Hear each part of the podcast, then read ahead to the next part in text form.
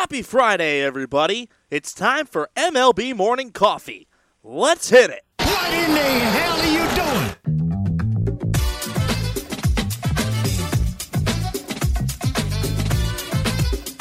Ha ha ha! Some classic Hawk Harrelson. What the hell am I doing? I'm doing an episode of MLB Morning Coffee. Thank you so much for tuning in today.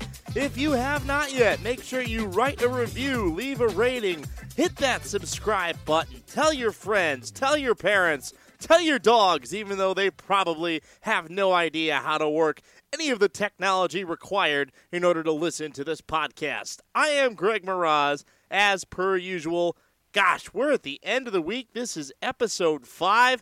Now, I know there are a lot of people that are saying, oh, I can't believe that we got to five episodes. And that's like when they're about a month in and they're doing like an hour and a half, like once a week. Why do we do this? Because number one, we believe in quantity and quality. So when you get a half hour every day, we know that that's something that you're going to want to tune into every day instead of maybe an hour and a half once a week that you might just get, oh gosh, I'm so bored after about like 45 minutes and they're droning on and on and on about the same topic. But anyway, those are other people's podcasts. This is my show. We're going to have a really fun conversation today about a one Mike Fiers, but first, as we start every day, here is the Daily Grounds. Do you remember having your Little League team named after a Major League Baseball team? I sure do.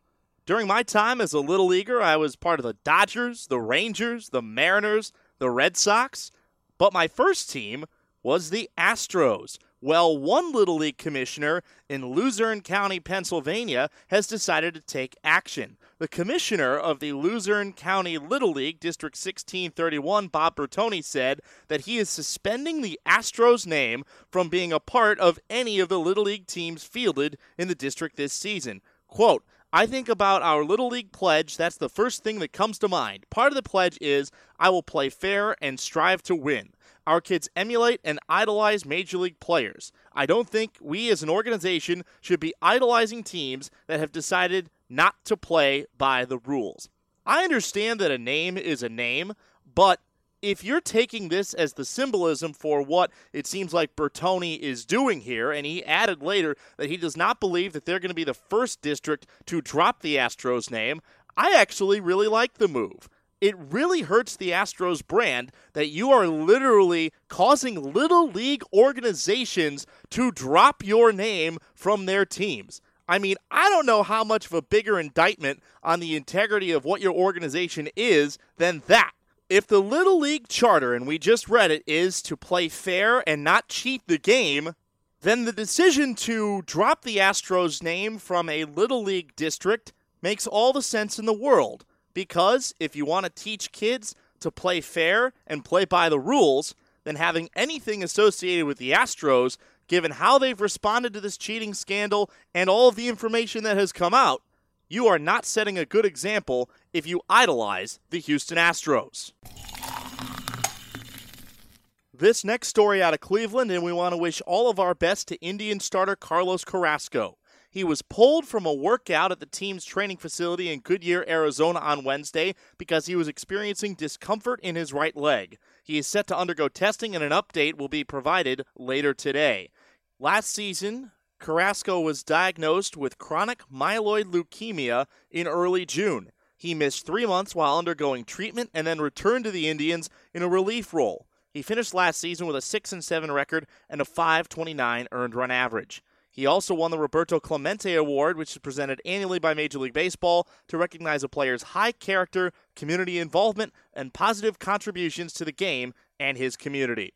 I hope for Carrasco's sake that this is nothing and that he can return to team activity as soon as possible. Obviously, it was a very scary moment for him and the Indians organization when he got diagnosed with leukemia last year, and it's amazing that he only missed three months and was able to come back fully healthy and pitch again last season. I'm not sure what to expect for the Indians this year, considering that they traded away over the course of the last six months two of their best starters in Trevor Bauer and over this offseason, Corey Kluber. But for Carrasco, you don't necessarily care about what he could provide on the field this year. You just want to make sure that he is healthy and living his best life. That's what matters the most for Carlos Carrasco at this point, and we wish him all the best and hope that this is nothing but just a minor physical flare up. More injury news, this time out of New York Yankees camp. It was filed yesterday that Luis Severino is dealing with some forearm soreness and has been immediately shut down per manager Aaron Boone. This is extremely concerning for Severino, who only made three regular season appearances last season after missing most of the regular season with right rotator cuff inflammation. Severino burst onto the scene in 2017 as one of the AL's premier right handed starting pitchers and followed that up with a phenomenal 2018 season where he won a career high 19 games, posted a 339 ERA, and tallied over 200 strikeouts for the second consecutive year. As for the Yankees, they are having severe rotation issues, and the signing of Gerrit Cole looks even better. They have James Paxton out till at least June because of spinal surgery that he underwent on February 5th, and you also have now have CC Sabathia retired. This is going to be a Yankees rotation that doesn't look nearly as stout as it did when they first signed Cole back in December.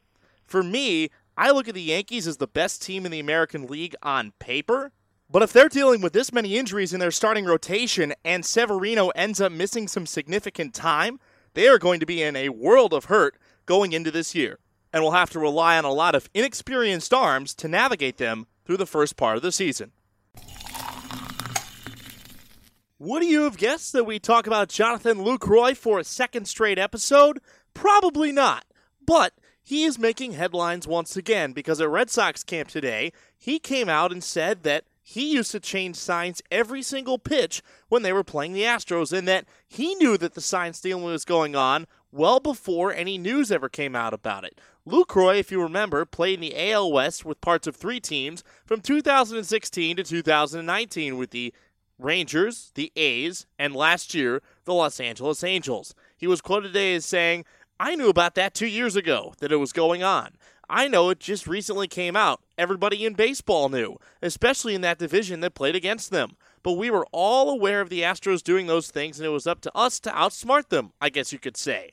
He goes on, It's kind of hard when you have a computer program that breaks your signs. We actively change signs. Every single pitch, we were changing signs. You had to, because they would relay them to second, stealing them from first too, from between your legs. They had a very intricate system going on. We were well aware of it, and it was a challenge. It was a mental challenge to really overcome that. It's easier said than done, but it's a shame, and I'm glad it came out and that it came to light. Now, it is unique in the fact, by the way, that albeit for a brief time in the second half of 2018, Lucroy and Mike Fiers were teammates with the Oakland Athletics. It's safe to assume that there were conversations that were had between Fiers and Lucroy and the rest of the Oakland Athletics in 2018 about what Fiers had witnessed in Houston and how effectively they could go about hiding everything. Because, as Lucroy said, it's very difficult to beat an intricate system. But it just underscores the fact that Major League Baseball has been completely fraudulent in their response to formal complaints, specifically the ones put out by the Oakland A's. If Lucroy knew that this was going on, and this was happening all the way back in 2016 when the Code Breaker and the Dark Arts programs first came out, and we're going to get to that story in just a second, why did Major League Baseball not even think about investigating the Astros? If teams knew about this and were actively putting in measures to stop it, why was Major League Baseball turning a blind eye to all of it? As this gets deeper and deeper and deeper, it is clear that Major League Baseball is more and more complicit in the Astros actually getting away with this cheating. If what Lucroy says is true, and that teams knew about this before the 2017 season even happened, then Major League Baseball is going to look horrific when people find out that MLB knew about this all the way back in 2017 and did nothing about it. Lucroy is one of the best catchers that there is in terms of handling pitchers and in terms of calling a game. So if he says this, from my experience, it has to have some formality of truth. I just think before every Astros story regarding sign stealing that instead of our normal coffee transition that we're just going to put a giant boo sound effect in. I mean, let, us face it, that guy sounded pretty angry. Let's hear him again. Boo! Yeah, I would boo the Astros any chance I got, and one guy that really wants to boo them, or rather I should say sue them, is former Major League pitcher Mike Bolsinger. We brought him up briefly on our premiere episode, but according to Jeff Passan of ESPN today, he added Astros owner Jim Crane and baseball operations staffer Derek Vigoa to his civil suit against the Astros today, according to documents filed in a Los Angeles court.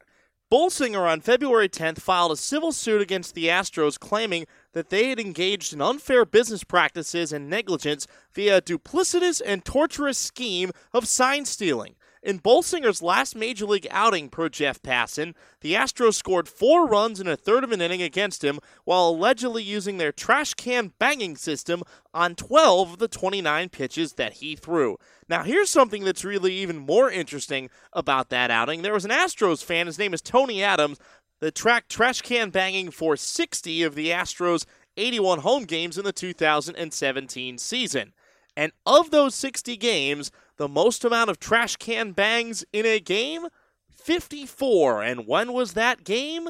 That was Bolsinger's start on August 4th. Additionally, Bolsinger wants all of the Astros' playoff shares to be donated to charity because he, quite frankly, wants the money to go to people that probably deserve it more. I don't know if Bolsinger has a case in this lawsuit but the principle of the lawsuit itself is absolutely fascinating because he feels like they ruined his career. And that start, that August 4th start, where he gave up four runs in a third of an inning, was the last of his career. I give Bolsinger a lot of props for stepping out on a ledge that probably not a whole lot of people would have. But even though others are not filing lawsuits, at least as of yet, Bolsinger is one that's representing a lot in terms of players that may have had their careers ruined by the Astros sign stealing. Our final story on the daily grounds has to do with salary arbitration. Yes, I know, so exciting. Well, out of Philadelphia today, the Phillies won their arbitration case against catcher JT Realmuto, who they acquired from the Miami Marlins last offseason. Realmuto had wanted $12.4 million in his arbitration statement. The team wanted to give him 10 and they ended up ruling in favor of the 10, which is still a $4 million raise from what he made last year, which was $6 million. Most of the arbitration cases are said and done. There is one more big arbitration case that is left on the table, and that is Arizona reliever Archie Bradley, whose case was put before an arbitrator on Tuesday. That is the daily grounds for today, February 21st, 2020. So, the main topic of today's show is another part of the sign stealing scandal, and that is Oakland A's righty Mike Fiers. And one of the reasons why I wanted to bring this up today is because of comments made by Red Sox legend David Ortiz when he arrived at Red Sox spring training yesterday and Ortiz was not too kind of Fiers. He was put on record as saying, quote, I'm mad at this guy, the pitcher who came out talking about it. And let me tell you why. Oh, after you make your money, after you get your ring, you decide to talk about it. Why don't you talk about it during the season when it was going on? Why didn't you say, I don't want to be no part of it? So you look like you're a snitch. Why you got to talk about it after? That's my problem why nobody said anything while it was going on. Ortiz continues The Houston Astros, I know they put themselves in a situation, and I just still don't know how come nobody was like, that is wrong. I just don't know how no one say something about it. During, not after. I was in the clubhouse for a long time, and never anything like that comes up. Now they're going to have to deal with that for a long time because it's not only a situation that involves players, you're talking about the whole franchise. He finishes up. To be honest with you, I've been watching the whole thing, and the commissioner has been getting so much heat like it was him that made that mistake. I don't agree with him getting all the heat and the reality that is not one player came through and was like, hey, it was me that started this up. Everyone is passing the ball like when you're playing basketball. All the commissioner can do is have the team investigate what's going on and do what he knows how to do. First off, David Ortiz was a part of the Mitchell report, so I honestly don't think he has a leg to stand on when it comes to criticizing those who cheated because, and while it's still much of an issue to be debated, Ortiz himself, when it comes to performing enhancing drugs, may have also cheated, but Ortiz is so beloved because of his personality, he'll never be ostracized, such as Alex Rodriguez was when he was first suspended for steroids. Now, the issue at hand is being a snitch, and what Ortiz says in some cases is valid because, well, Fiers benefited from the sign stealing scandal. He got himself a World Series and then goes on to another team and figures that now it's right to have all this come out. I want to say that I am in 1000% defense of Mike Fiers and what he has done because of a couple of things. Number one, Mike Fiers was not on the Astros 2017 World Series roster. And from what a lot of people are saying, and a lot of reports that have come out that said younger players didn't know what to do when this scheme is being led by older players. And no, Carlos Beltran has been implicated a lot as being a ringleader that was going to railroad anybody that got in his way, and that they were going to do this regardless of whether players, young or old, wanted to participate or not. And quite frankly, younger players just don't have the sweat equity in order to stop something like this. Now, Fiers doesn't really benefit a whole lot from this, just simply because of the fact that he was a pitcher and it doesn't make sense to steal your own signs, and you're not really going to be able to pick up any signs from the hitters because those are all decoded with certain indicators that are coming from the third base coach or from the dugout. In any event, Mike Fiers suffered, as we talked about on our first episode, from the sign stealing as a member of the A's while he was in Houston, giving up 30% of his earned runs for the 2019 season against the Astros as a member of the A's. That was over the span of only five starts. That included a nine earned run start and a four earned run start over the course of a third of an inning. If Fiers doesn't step up and do this, then who does? And Fiers has the perspective from the Oakland A's in that they knew that the Astros were cheating. They filed a complaint to Major League Baseball, and MLB did nothing about it. None of this entire cycle happens if Fiers doesn't go to the Athletic. And what's it going to do to benefit him? What benefit does he have at this point? He's got his World Series ring.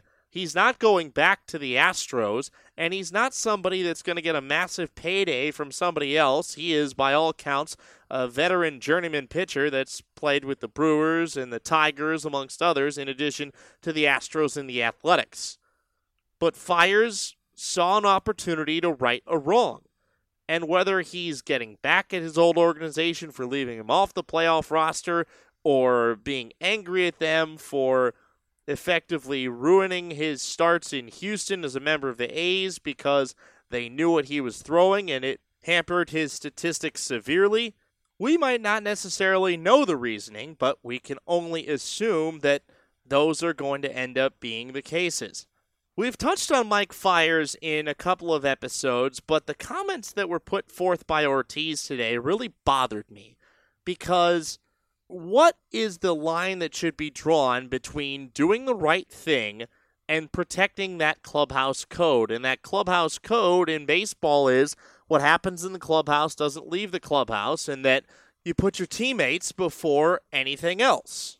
And I guess that I should have put the comments from Lucroy in this segment instead of in the daily grounds, but I think it's worth noting that if people like Lucroy are coming out and saying that, hey, we knew that the Astros were cheating, and it was pretty evident in the video that Danny Farquhar of the White Sox was shown in, where Jomboy Media first discovered the trash can banging, that the Astros were doing this frequently, deliberately, and weren't going to stop. And whether you believe AJ Hinch or not saying that he smashed the monitors and he tried to stop it, and the fact that this continued past 2017 and into 2018, and by all accounts, from at least what we can tell, used in the 2019 playoffs, and knowing that catchers have to change their signs every pitch, like if Mike Fiers didn't do this, then who would have? What David Ortiz isn't getting here is that somebody had to step forward. It's not a matter of being a snitch. But if Fiers knew that the A's were putting complaints to Major League Baseball, formal complaints with proof about sign stealing and cheating and evidence that what the Astros were doing was negatively impacting the results of A's versus Astros games, what else is anyone supposed to do? It is almost if the deck is completely stacked against you and the authority just doesn't care. So that's why Fiers did what he did, because somebody had to. And if he doesn't do it, then who does? Who does? Is it Charlie Morton? Is it Marwin Gonzalez? Is it Tony Kemp, who was briefly a part of it but denies ever having participated in it? Who comes forward? Who puts a stop to this? How long would this have gone on before somebody else decided to come forward and say, hey, this is wrong? Now, if people like Ortiz are going to paint Fiers as some sort of pariah, then I would say shame on you, Big Poppy, because careers were affected by this. People's livelihoods were affected by this. Guys like Mike Bolsinger never got a chance at the big leagues again because of performances against the Astros that were artificially changed. I say artificially changed because the rules clearly state you're not supposed to use technology to steal signs. If you steal signs manually, which is just figuring out sequencing, that's totally fine. That's part of the gamesmanship of the game of baseball. But you can't use technology. That's an overstatement of the obvious. It is a clear and distinct advantage. And the Indians had rights to complain about this during the 2018 playoffs. In Major League Baseball, they just gave the Astros a slap on the wrist, and AJ Hinch denied that anything even happened. And the Yankees talking about the whistling scheme. And I know that we keep rehashing different incidents here and there and everywhere, but Mike Fiers, for what he is, is the representative hero of baseball's integrity, at least for now. I don't want to hear anybody else coming out against Mike Fiers. I want people like David Ortiz that were impacted by this, that were hurt by this. And I think it's a lot easier for a pitcher to come out and say that they were hurt by this than a hitter. Just because that the way that sign stealing works, it's meant to benefit the hitter and be a detriment to the pitcher. There are certain scenarios where snitches do get stitches, and there are certain scenarios where telling the truth and being the whistleblower is 1000% the right thing to do. And in this scenario, what Mike Fiers did was the right thing to do. And he'll take flack for it from one side, the people like Ortiz and other guys that think that you cannot break the clubhouse code, and he will be applauded by others who believe that by coming forward and getting this entire avalanche sliding down the mountain that he may have, in one form or another, saved the integrity of the game of baseball. I'm not going to say that Fiers is a hero. He's just somebody that had enough gumption to come out, put his own credo on the line, and tell his story, and tell the story that needed to be told in order to gain back the integrity of the game of baseball. Does Fiers necessarily care what his ex teammates think of him at this point? No, I don't think he cares at all. In our Daily Ground segment yesterday, we quoted him as saying that he didn't care if people were thrown at him, he didn't care if people were mad at him.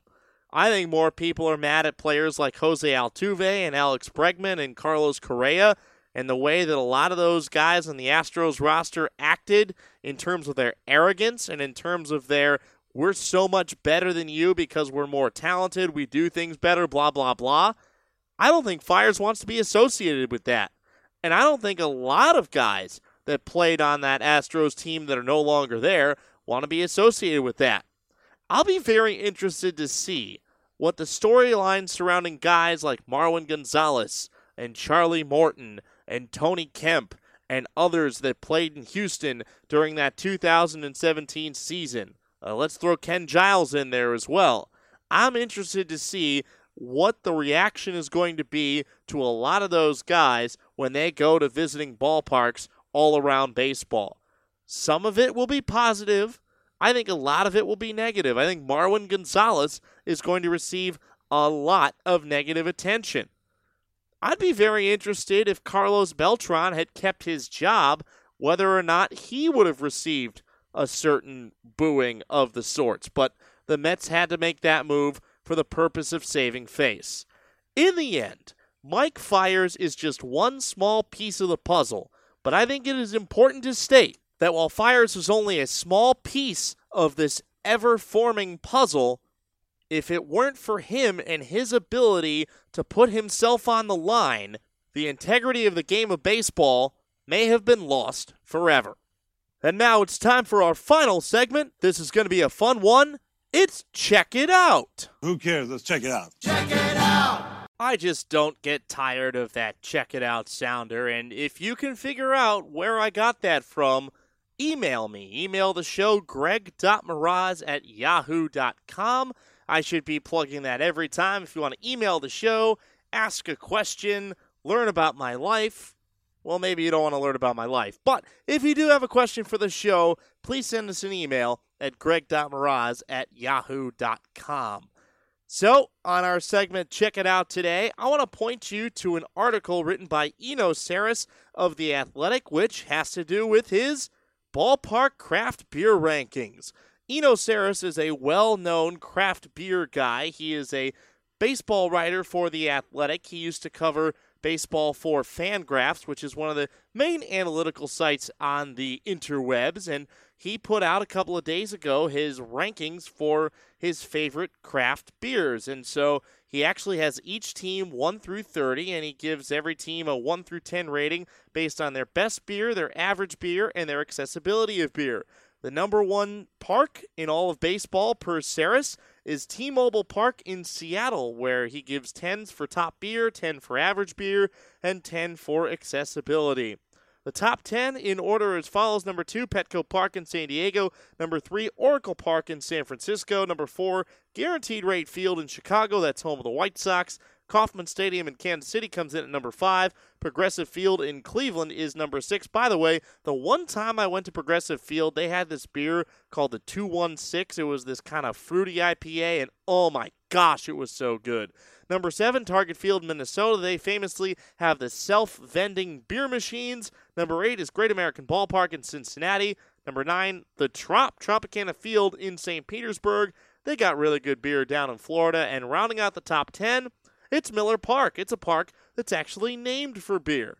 Now, if we get to more toward the bottom of the list, it starts to get a little bit more dim. If we go to the bottom five, and some of these are kind of surprising 25 is Fenway Park in Boston, 26 is Marlins Park in Miami, 27 is Dodgers Stadium, Yankee Stadium is actually 28, 29 is Rogers Center in Toronto, and the rating for the Texas Rangers is incomplete because they're moving into a brand spanking new ballpark, which is another issue we'll get into on a future episode. Why Texas and Atlanta can get new ballparks after 20 years, but up here in the Bay Area, we can't get a new ballpark in the great city of Oakland. I, for one, am very impressed that Eno Sarris is able to get himself a beer at every single park, considering that he also is a writer and that he is working. But number two, I have a goal to have at least one signature beer at every ballpark in the United States, and that would require me to visit every ballpark in the United States, which I hope at some point in my lifetime, and maybe that involves me working in Major League Baseball, knock on wood, that's always been the lifelong dream, I might get the chance to. But in any event, go check out this list. If you're traveling around the United States and you're going to see a brand new ballpark, Go check out the beer selection. Eno has got you covered. Again, search Eno Sarris on The Athletic, and he will give you his craft beer ballpark rankings.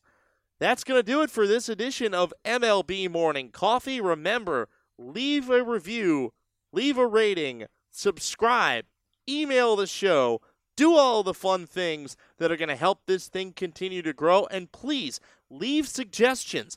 I want to make sure that this show improves and doesn't stay stagnant. And I promise you, we are getting guests soon. We are getting rotating co hosts soon.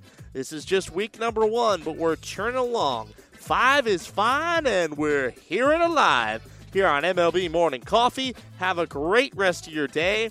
We will talk to you in the AM on what hopes to be a beautiful Saturday morning.